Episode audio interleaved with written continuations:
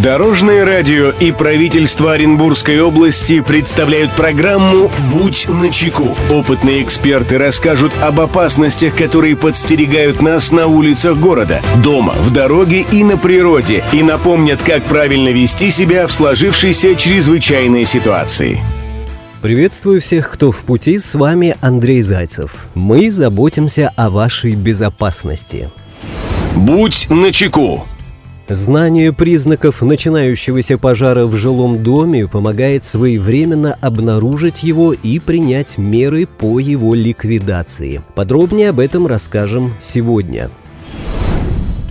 Здравствуйте, Дорожное радио.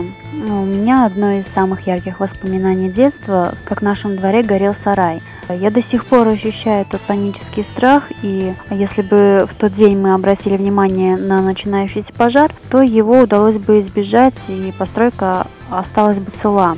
Поэтому я хотела бы попросить вас напомнить всем радиослушателям, а, каковы первые признаки пожара, чтобы каждый оренбуржец был всегда на чеку. Спасибо, Дорожное радио. Мнение эксперта.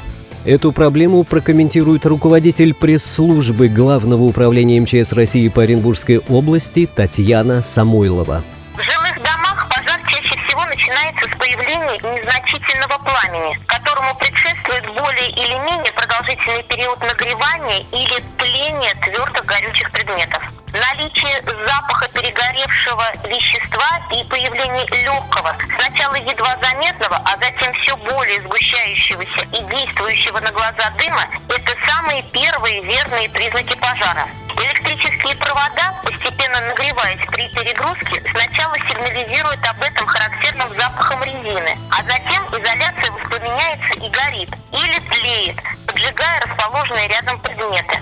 Одновременно с запахом резины может погаснуть свет или электрические лампы начнут гореть в пол накала, что иногда также является признаком назревающей опасности загорания изоляции электропроводов.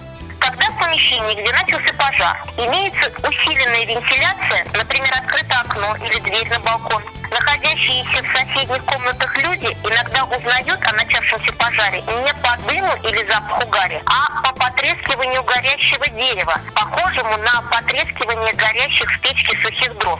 Иногда слышен свистящий звук, могут быть видны отблески пламени. О горении сажи в трубе иногда узнают по гудящему звуку, похожему на завывание ветра, и по смолистому запаху горящей сажи.